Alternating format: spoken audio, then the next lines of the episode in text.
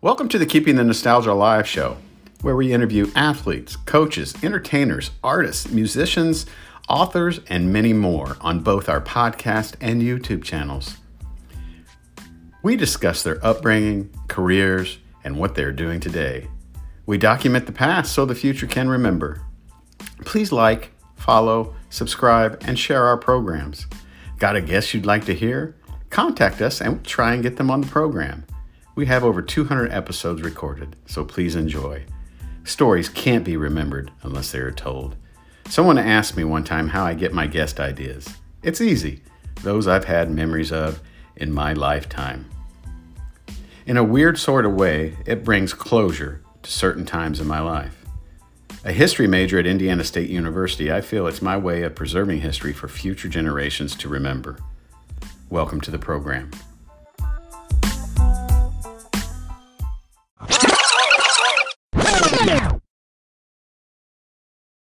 Welcome to the Keeping the Nostalgia Live show. I am your host, Billy Powell. As you can see with us is number 25, Indiana University Hoosier basketball legend, AJ Guyton. AJ, thank you so much for uh, taking some time out of your busy schedule to help keep the nostalgia alive and, and talk hoops.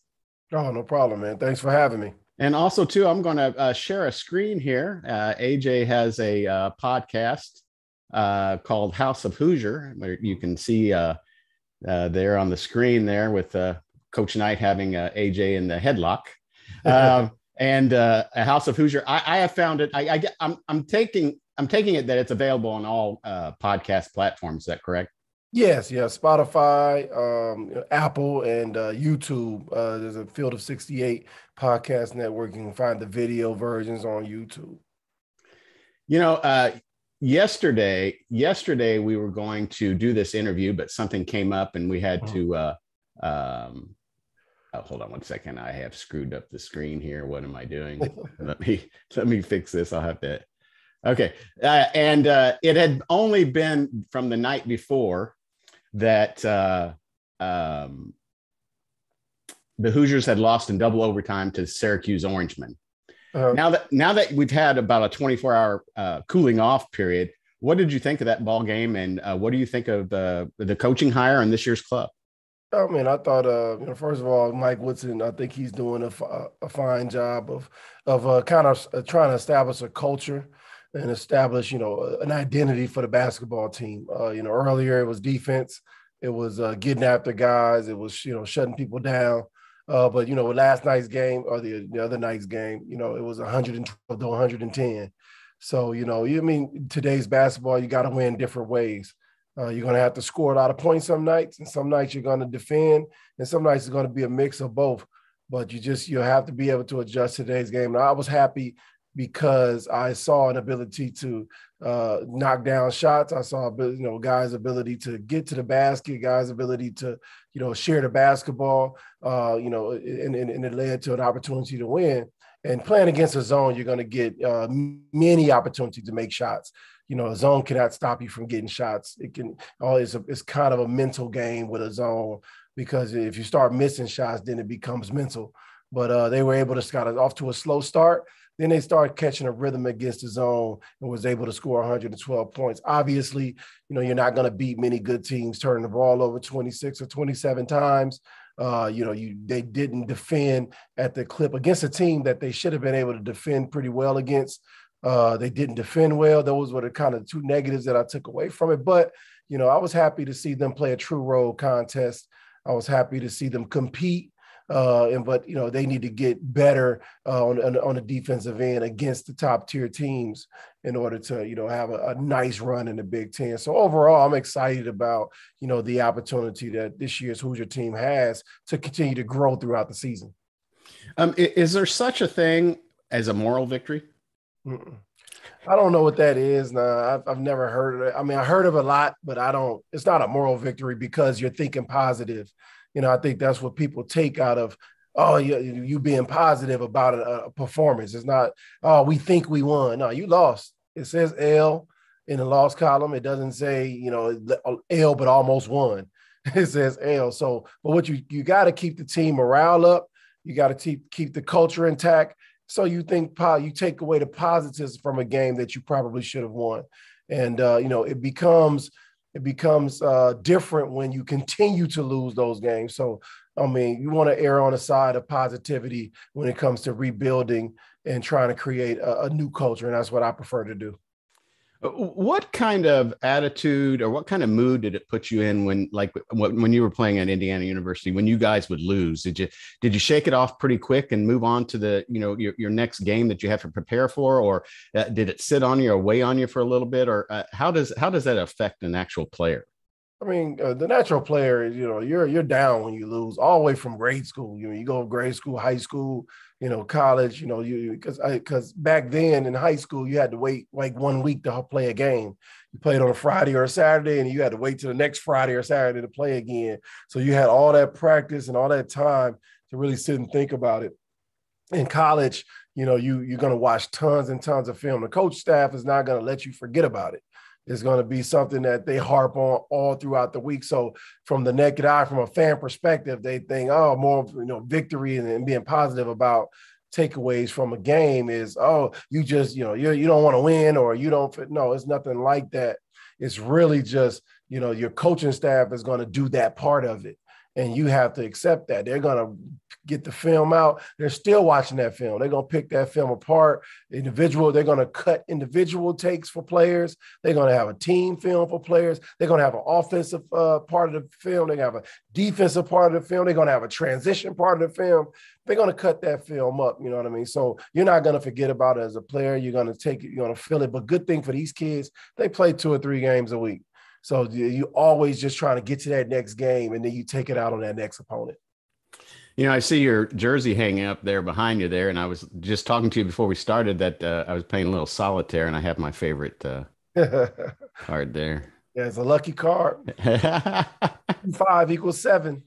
I like how people will take these packs and then sell each of the card individually on eBay. Wow, that's amazing. 52 that's, cards all split up on eBay. All split up. that's amazing. So uh, tell us about uh, when did you get the idea for the podcast? How, how did it get all started? And how, uh, uh, how do you, you know, I, I, have my magical tricks to get my guests on. You got a little bit of a, a Midas touch because of you being such a great Indiana University Hoosier. But tell us a little bit about the podcast.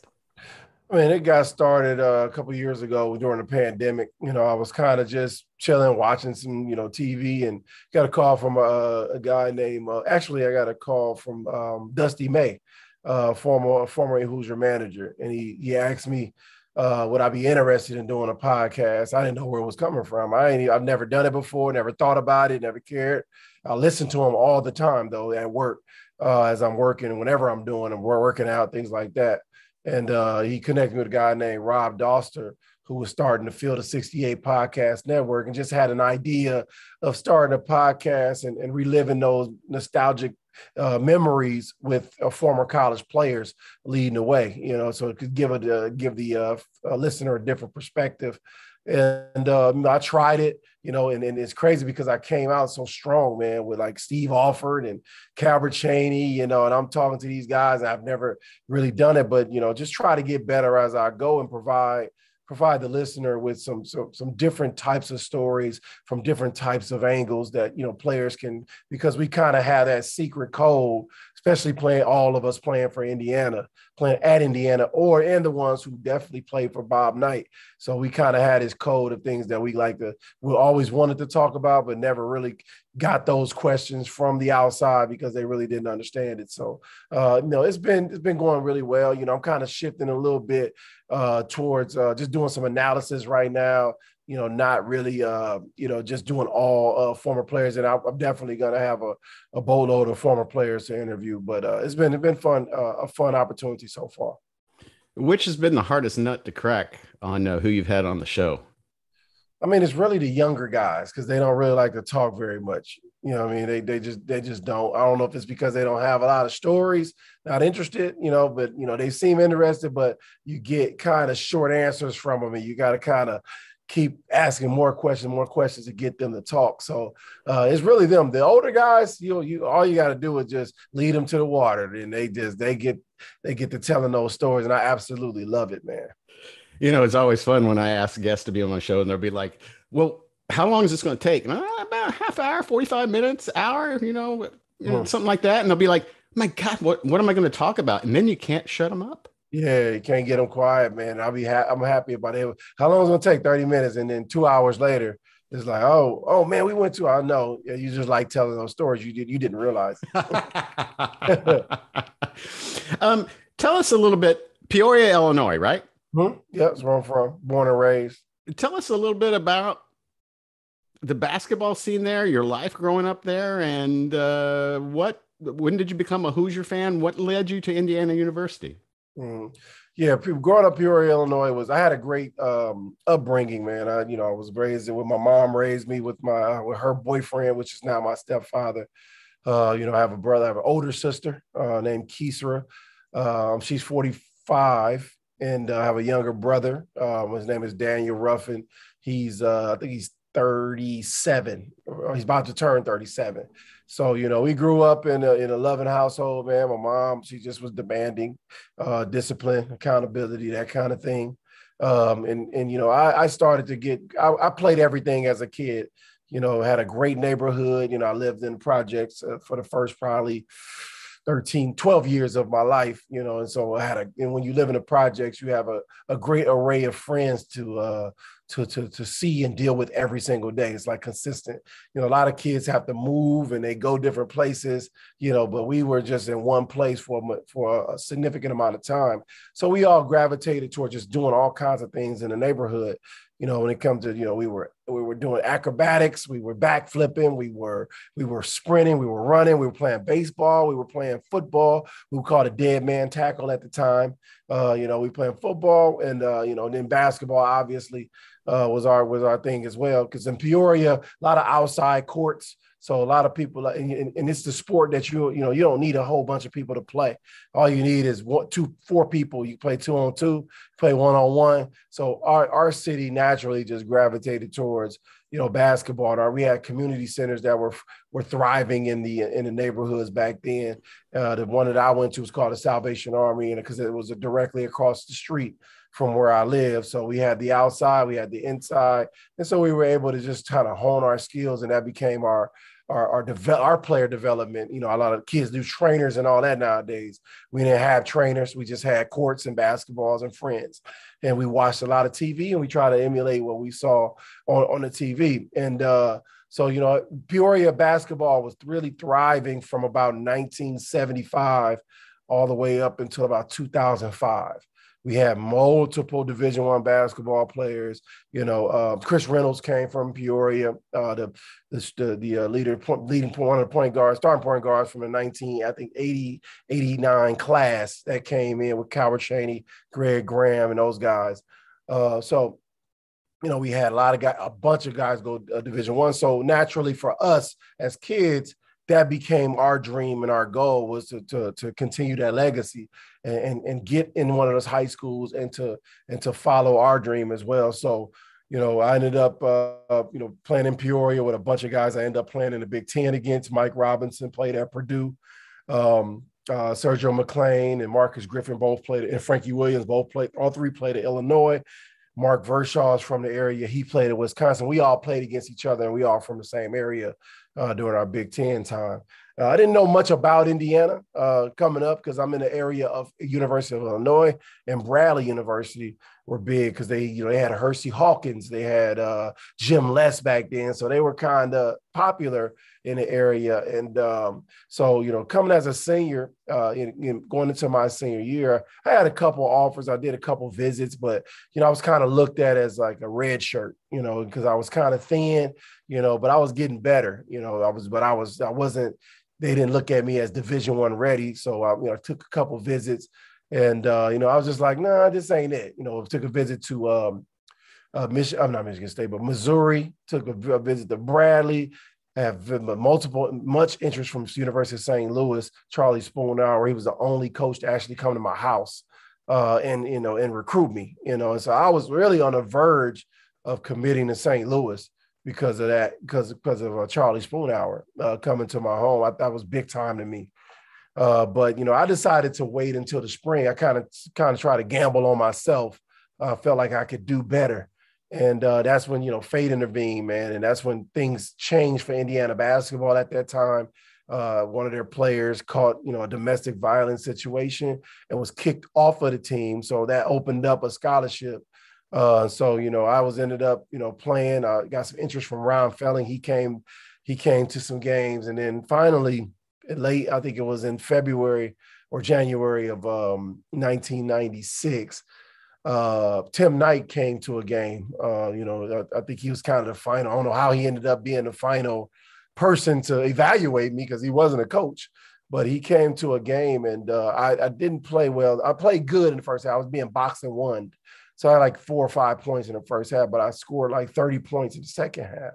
And he went back and reported to them that, that I was ready for the Big Ten. And that's what kind of got the ball rolling again because Indiana was bringing me in and get me in for like unofficial visits in my junior year, but they backed off because they didn't have any scholarships available. So um, the good thing about them, me was I didn't know much about Indiana or Bob Knight. Like I didn't, you know, because it, it didn't factor into my decision. It was like, uh, people say, well, why are you going to Indiana? You know, the coach is crazy.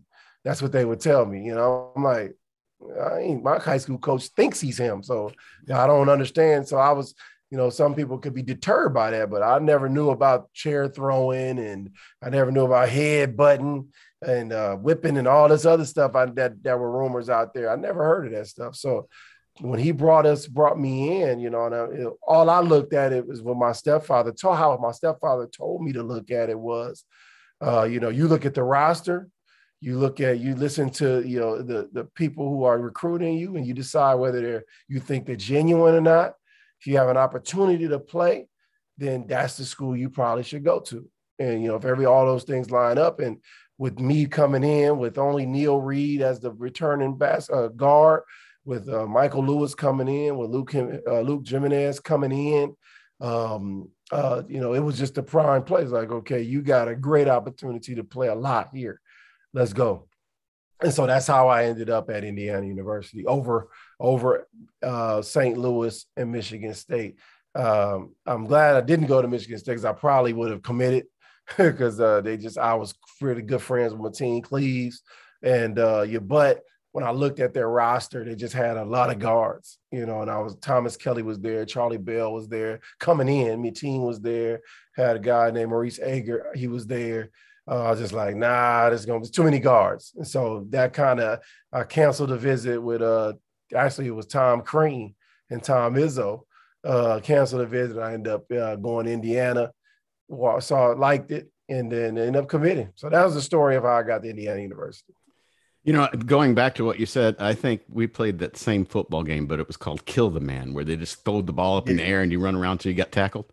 Right. Yep. Yep. That's dead man tackle. Yep. You get the ball. Dead man tackle. Kill a man. Okay. I just you know whole Indiana, neighborhood chases you. yeah. You, you, know, I was I was living in Kansas City, and uh, I uh, I we just bought a new house, and I put my Indiana flag up on the garage, and uh, one of the neighbors comes by and said, you know, did you go to Indiana University? And we got into a conversation, and he said that, oh, geez, wait till you see this kid AJ Guyton come. Uh, he's from Illinois, and blah blah blah blah blah blah. And what a pleasure it was to watch you for four years. Tell us, tell us a little bit about your relationship with uh, Coach Knight, and uh, is there still a relationship today? I mean, people be surprised. I've never had a relationship with Coach Knight. Like I've never, um, you know, probably over the what I've been gone from Indiana since 2000. It's 21. So over the 21 years that I've been gone, I've probably only spoken to Coach Knight five times in that 21 years. Like I've never like because my journey was I you know I went to the NBA. I played in the NBA for about two and a half years, and I played in the G League for a year uh, for about three or four months. And then my journey took me uh, to Europe.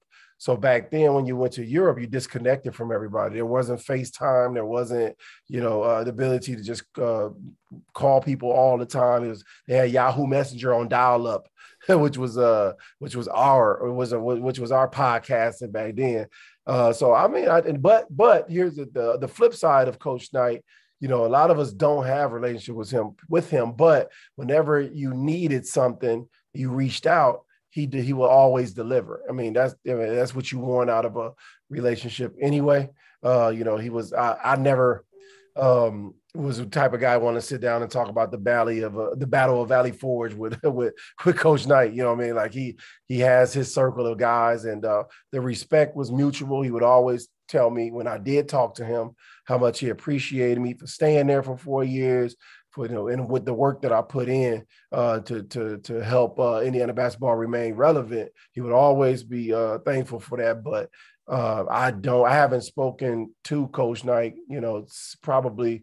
I mean, I saw him at the reunion, uh, but you know, just to have a real conversation with him has probably been ten years uh, since I last spoke to Coach Knight. So, uh, you know, my relationship with him is just that. It was basically on an as-needed basis. It was it was a mutual respect. But uh, my journey took me to many other countries and many other time zones, and I just, you know, you just lose contact sometimes when you do that. That's why this this podcast has been important to me because it was it's an, an, opportunity to connect with that, especially with that 10 years that I was gone that I really couldn't connect to the Indiana basketball verse. So it's been that's why it's been good for me to connect, contact those guys, can listen to their stories and how they got to Indiana and and, and excelled in Bloomington. Yeah, you know, I, I had a basketball coach at uh, Broad Ripple High School in Indianapolis, Indiana, and he actually was uh, Mike Woodson's high school basketball coach. Mm-hmm. And um, you know, there are certain situations. Uh, he just got inducted into the Indiana Basketball Hall of Fame um, uh, two days ago or yesterday, uh, mm-hmm. finally and there are times where i just get chills or i could just cry about stuff that i know that um, uh, it meant so much to me and, and include him in the story. Mm-hmm. what was it like at the reunion? What what what were the feelings like? I mean what was were you kind of a little nervous about the reunion? How, how, how I, I cried and i didn't even go to indiana university. I mean I, i'm gonna be honest uh, about i wasn't gonna go you know um and I and my reason for not going is I'm a, I, I really didn't like the uh um, the, the, support years ago that Coach Knight had for Donald Trump. Um, I really did enjoy that, you know, as especially as an African American player who played for him. That was disappointing to me. You know, I understand. I don't. I'm not the type of guy that uh, care like you know, wants to dictate whose political beliefs and things like that. I just think you know, especially when you uh, you know, you coach a lot of those guys, a lot of guys like us, like you know, the African American kids, and you help so many of us. Uh, you know, to support some someone like that was at that time was disappointing to me, and and that's why that was my thought process at that time. You know, because I was you know a little younger, I wasn't really you know analyzing and, and thinking about it, so I wasn't gonna go. I was kind of like done with the whole uh, you know, try, you know, supporting, not supporting Indiana basketball, but yeah, supporting Indiana basketball because it was just, you know, I didn't understand why they were never going to, you know, uh, hire, um, they never hired a former coach as a player or a former Indiana player as an assistant coach, which, you know, I was trying to knock on that door a few times. So it was just like, man, I'm, I'm tired of that. And, um, you know, I was convinced by Andre Patterson, uh, you know, after a couple different phone calls from him, Luke Jimenez called me uh, to come, you know, and at the end of the day, you know, Andre was like, man, it's not about him as much as it is about connecting with us. And that's what what flipped the switch in me. I was like, oh, oh, okay, I, I wasn't thinking like that. And uh, once he said that, and Luke Jimenez re- re- reiterated that, I went. You know, so when I went, you know, I just connected with many players as I could, from Quinn Buckner to Scott May to, you know, even Coach Woodson, you know, and, and Isiah Thomas. Uh, and I was just taking pictures and just chopping it up and having conversations with them. I didn't even get a chance. I talked to, I sat and talked with Coach Knight for about three minutes. Uh, you know, I didn't get a chance to talk to Pat Knight, you know, or Karen and all those guys. I was, it was all about reconnecting with, uh, we have a very strong alumni base, uh, former player alumni base, man. And I think it was, it was, it was dissipating and it was going different directions because of, uh, you know, the the coaching thing and the coach Knight not coming back. So I've always looked at it like there was a huge black cloud over Indiana basketball because of the whole Bob Knight thing anyway. That's why we were always almost on the cusp of doing something. And then all of a sudden we lose to Syracuse in, in, in the six week 16, or we don't make the tournament, or it was just like a black cloud. And I felt like, okay, going to visit these guys, Coach Knight coming back is going to lift that black cloud and reconnect all those dots that need to be reconnected so we can move forward and uh, for Indiana basketball can move forward. So I swallowed my pride and said, you know what, I'm gonna go connect with the guys, and that's how I ended up there, man. It was a phenomenal experience, man, and I'm I'm very very uh, thankful that I decided to go and that I let those feelings go. Um, you know, and, and I've never told anybody that before, but that was the reason why I, I wasn't going to go to that, you know, and so um, I'm I'm so glad that I did. Um, first pick in the second round. Yeah, no, second pick of the second round. second pick in the second round.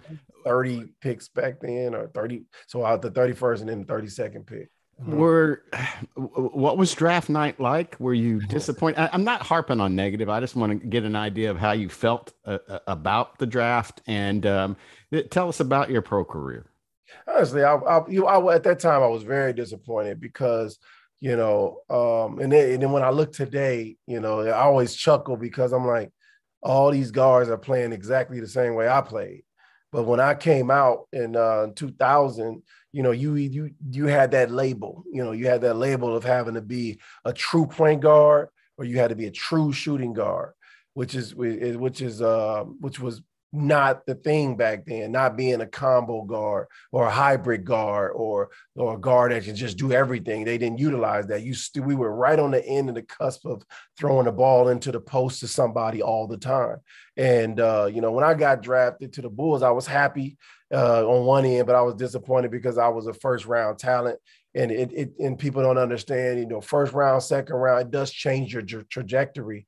Financially it changes the, the amount of commitment that the club has to has for you. So when you're a first round pick they're more patient with you. They take the time with you. You can make a lot of mistakes. When you're a second round pick or you know or below you have to make a splash impact immediately. There's no patience you know uh, and you're going to always be bumped out by those first round picks if that first round pick is, is in the same position that you're in so these are the politics that people talk talked about that I never knew about that I discovered uh, when you know as a pro. So you know I, I, just maximized those two years. I worked hard as I could to to to be confident. And and after the second year with the Bulls, uh, you know I made a mistake. Uh, they all they had a qualifying offer to me, uh, and my agent kind of convinced me not to take the qualifying offer and bet on myself and go and uh, be part of the Lakers organization, which uh, you know, which which turned out to be a mistake. I shouldn't have did that. And so I, uh, because I didn't, well, basically I bet on myself and I failed and uh, didn't make the Lakers roster like I thought I should have um, uh, because uh, Shaq, Shaq, I went there to play with Shaq and be a sports a floor spacer for Shaq, and Shaq wasn't playing. And uh, so the the team, and they told me this that they they needed a different type of guard because Shaq wasn't going to be available. I think for the first couple months of the season, he had a toe injury. So, you know, and uh, so they went with Jannero Pargo because his game was different than mine instead of me. So after being cut by the Lakers, you know, I decided to go to what is now the G League. Went down to the G League. I played from, I think it was from, uh, I want to say December to March, no, January to March uh, and uh, played for the Huntsville flight down in Huntsville, Alabama. Had a, it was a good experience, man. Uh, you know, uh, because I've always been proud of the fact that I was able to play from every play in every league from every level from the bottom to the top. You know, when it comes to from the minor leagues all the way up to the NBA, I was in the middle and everything in the middle. I've been able to uh, participate at. So I played there. I didn't get a call up like I thought I should. Had a good had a good season, but like they weren't like then they weren't looking for the guard to come to score baskets. They want you to get people around you better, and, and that's the only thing they wanted you to do. So I ended up taking an offer to go to Italy, uh, uh, uh Europe, uh, Bologna, Italy, um, and and and I and, and when I when I took the offer and I got there, I hated it. It was like punishment I mean, I didn't have any idea. I didn't speak the language. And in Italy, there's no second language. I mean, it's, it's Italian or bust in, in Italy. So, you know, it was tough to order food. I ate the same food for three straight months, pizza and drank a Coke every day because I did, just didn't know how to order food. But uh, something crazy happened. I started off playing well. And then all of a sudden, I just took a dip. And I just didn't play well. I, it was just the elements, man. They were allowed to smoke over there in the gym. So I was hard, tough adjusting to that. You know, you got the pressure, and this is the first time I, I have felt pressure from an, a management to perform, and I didn't do very well with it in the beginning. And uh, but I'll never forget, you know, I was laying in the bed one day and I was I was living in an apartment that had a subway over the top of it. That was disappointing. And then I, there was no cable, so I watched the same 15 DVDs for for about three months straight. So I was laying there one day. I was like, man, you you know, something came over. I was like, damn, I'm missing something. I was like, um, uh, and I was like, I need I need a touch. So I, I flew my mom over, and uh, you know that turned out to be the recipe to get me back in the mold because mentally I checked out. I didn't want to be there. That's the bottom line. And then so once my mom came over, and uh, I started I, the energy. I got like a boost of energy. So I got back in the gym. I was playing. I was in there every morning working on my game, and then all of a sudden it just took off and I started averaging like 20 something points a game. I, I, we we I helped the team get into the playoffs uh, as a, as the bottom seed, and we went all the way to the championship game and played against Tyus Edney, uh, Jorge Garbajosa So all these guys dudes played in the NBA. The trade uh, Trajan Langdon. Trajan Langdon was on that team. Benetton Treviso, and ended up playing and, and it took my European career uh, to to the moon for about five straight years. So you know I had to get over with, without you know hindsight being 2020, I really had to just get over uh, not being in the NBA, not being at home, not being close to home, being a spoiled brat. Because there's nothing like playing in the NBA. You get the best of everything. Going to Europe, where you get the good money, but you don't get the best of everything. You get, you know, you get, you don't get the five star hotels. You don't get parties every night and having a good time with your own family. You're kind of just on an island by yourself. So after that adjustment period, man, I embraced, uh, you know, my European journey. It was the best thing to happen to me because of how it made me grow as a person, being uh, having to adjust and adapt to other cultures and the way that they do things. It brought a real appreciation for how we do things here in the United States. And so when I came back home after 10 years, my mind and my mindset was different. And I had a, a, a different idea in mind of how to, how to make an impact after basketball. Uh, what's it like for a basketball player to know well i'm going to hang up the sneakers and and what what what thought process goes through your mind on or what what did you know what you wanted to do next i didn't have any idea i knew it was over i was playing in doha doha qatar you know for my final swan song and i just couldn't shake the uh the, the achilles tendon injuries like i just couldn't i would i would it would strain my achilles wait three weeks play play for a week, strain them again, just kept happening. So I went to the managers like, you know what, you guys deserve a better player, man. I'm done. Like I was, I was done. And I knew I was done because I had no desire to play again when I was done. I, I had maximized my potential. I had maximized my uh, uh, my my spirit when it comes to competitive spirit. I was done. And, and Europe will do that to you because of the business side of it. You know, a lot of it's a lot of horror stories I left a lot of money. I think 120,000 I wasn't given. I was supposed to be given playing in Europe and having to deal with that mentally. It takes a toll on you. So when I was done, I was done. But and I got home, a guy named uh, Tony Wysinger, he was coaching at Illinois Central College. Tony Wysinger played in the Big Ten at the University of Illinois in the uh, in the mid 80s. Uh, I think from like 83 to about 86. He played, he was a point guard. So he's from Peoria. We went to the same high school, played for the same coach and uh, he was coaching and uh, gave me a, a, um, a, volunteer opportunity to coach at his uh, at, at, ICC.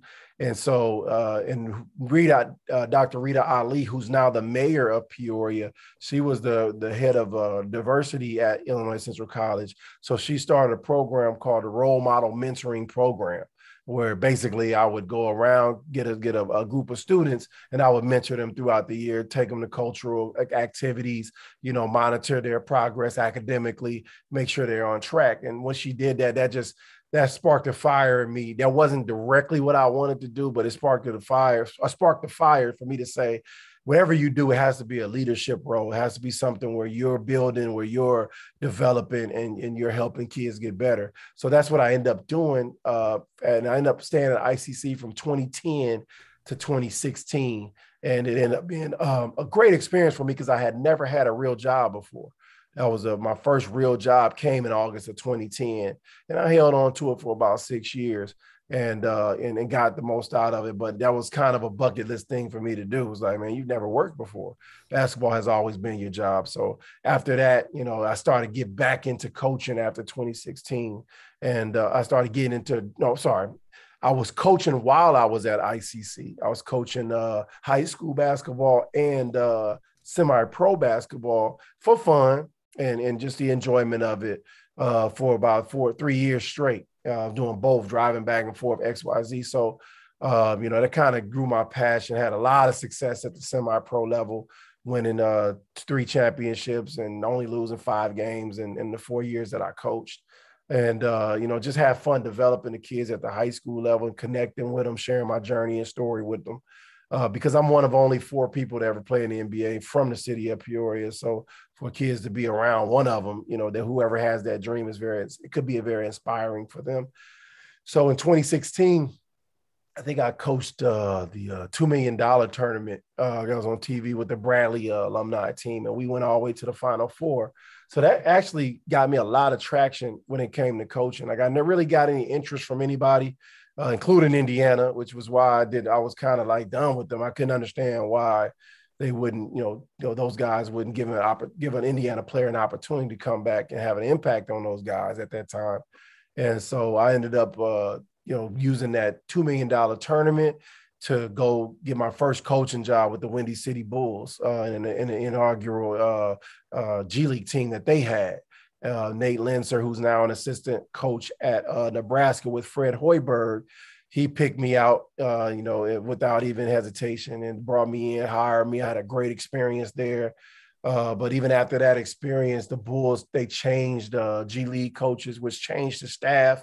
I wasn't retained, so I ended up, you know, thinking what was next. And ironically, Chris Collins called. You know, he had text me. No, sorry, not Chris Collins, but Brian James from Northwestern who's assistant coach there with Chris Collins, he he just randomly texted me at that time and asked me what I was up to. And I said, I'll come up to a practice, man, watch you, meet you, talk to you, called to Chris. And it wasn't about the job, it was just about just networking. Went up there and uh, you know, they showed interest in bringing me on as the as a player development director. Uh, and I went up there, uh, interviewed for the job, got the job. So that my my coach career was kind of rolling. And I was like, okay, I'm gonna see what this college thing is all about then. Cause I'm I'm a man of experiences. I like to touch everything and then decide what I want to do.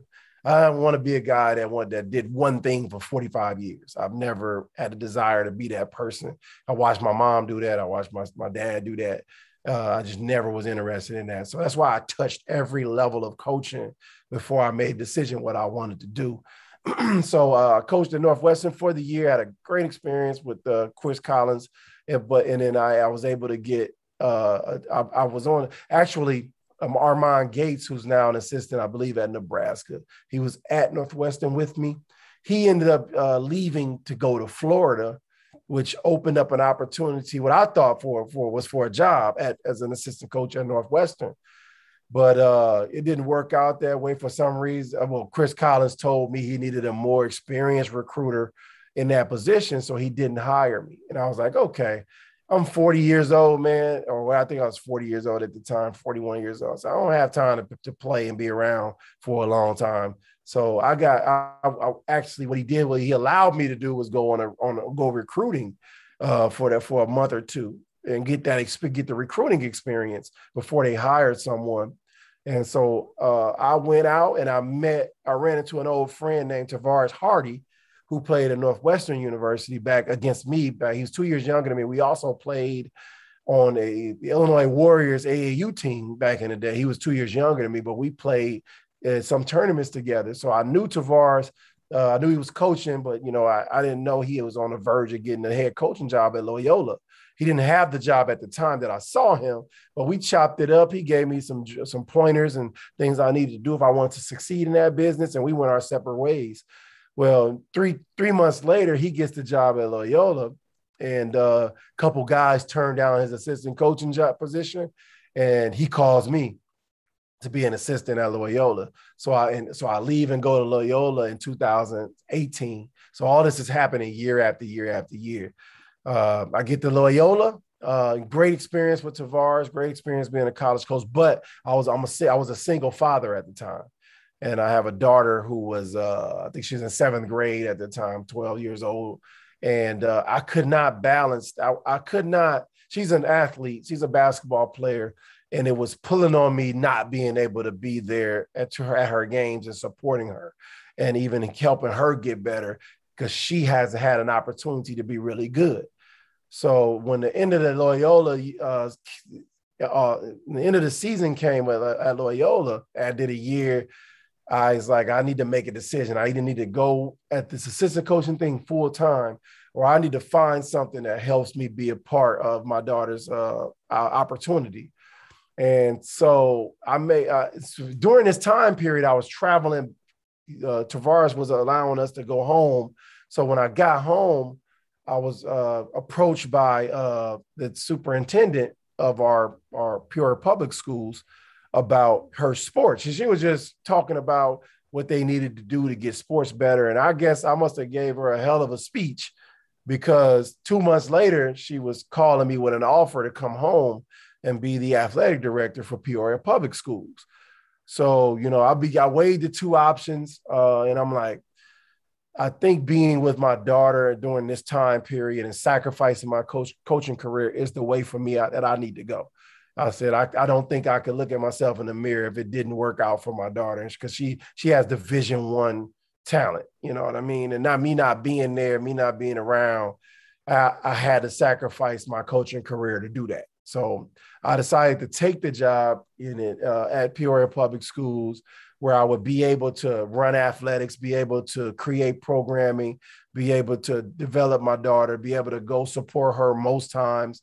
Uh, and, and that's where I am today, uh, director of athletics for Peoria Public Schools. And that's that was the journey to get there. And it all happened so fast and organically that I think it was destined. So that's that's where I am today. AJ Guyton, I know I ran a little bit long on you. Uh, who is coming up next on your podcast? What's some uh, guests that uh, we can look forward to on House of Hoosier? Uh, we have some guests in the uh, in the vault right now. Like I told you, we're kind of focusing on just doing some pre and post game analysis, getting to know, getting to know, and following the current Indiana Hoosiers, which I think is where everybody's focus is right now. But I got I have uh, pods in the vault with Jamal Meeks. I have pods pods in the vault with Charlie Miller. Um, I have some upcoming uh, uh, pods with um, with guys that I don't want to name because I don't want them to to to to to to turn it down because I'm I'm I'm saying it too early. But I got plenty of uh, content coming, man, and and I just want I'm just glad people are still tuning in and enjoying it. You know, when I first started uh, doing this, uh, you were one of my guests, one of my first guests on my show uh, about five or six years ago, and uh, it was uh, fledgling and it was just starting out. And I appreciate you giving me the chance, and I appreciate you uh, coming back and uh, doing the show. Oh, no problem, man. Thanks for having me, man. I enjoy seeing all the nostalgic memories. Uh, thank you, AJ Guyton. 2,100 points. Indiana University Hoosier. Thank you so much. Uh, check out House of Hoosier on any uh, podcasting platform. Do you guys also have a YouTube channel? Yeah, Field of 68 Network is the YouTube channel. You can find all the older I mean, got a list of them, man. Quinn Buckner, Steve Alford, uh, Yogi Ferrell, uh, Calbert Cheaney, um, just Jay Edwards. I mean, it's just it's amazing uh, uh, roster of uh, of interviews. So go check them out. Yes, it's pretty extensive and uh, very enjoyable. AJ yeah. Guyton, thank you so much. Oh, no problem. Thank you.